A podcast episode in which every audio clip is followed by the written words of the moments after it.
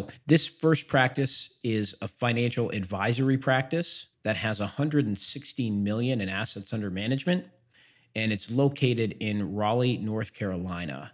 And so with that 116 million in assets under management, the amount of revenue being generated on the practice is just it's 1.1 uh, million in gross revenues. This advisor is looking to sell their practice, and the number of accounts that make up this practice is 600, and the average client age is 65.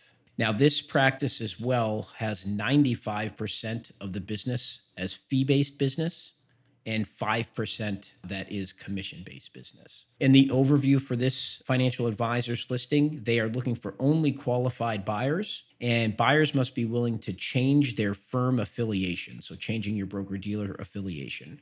Uh, it will require detailed financial information. And the practice is, again, we, we said 95% fee based. And so in this situation, the advisor is only going to consider candidates that can service the clients uh, in a way that they've been accustomed to. So if you're an RIA or if you have a practice that's heavily focused on fee based business, you would definitely be a fit for that. This is an immediate sale with a minimum purchase price of 2 million with 35 to 50% of uh, whatever the negotiated purchase price is put as a down payment. To get into some more of the business mix information, 70% of the business is in managed money, 15% is in mutual funds, 15% is in annuities.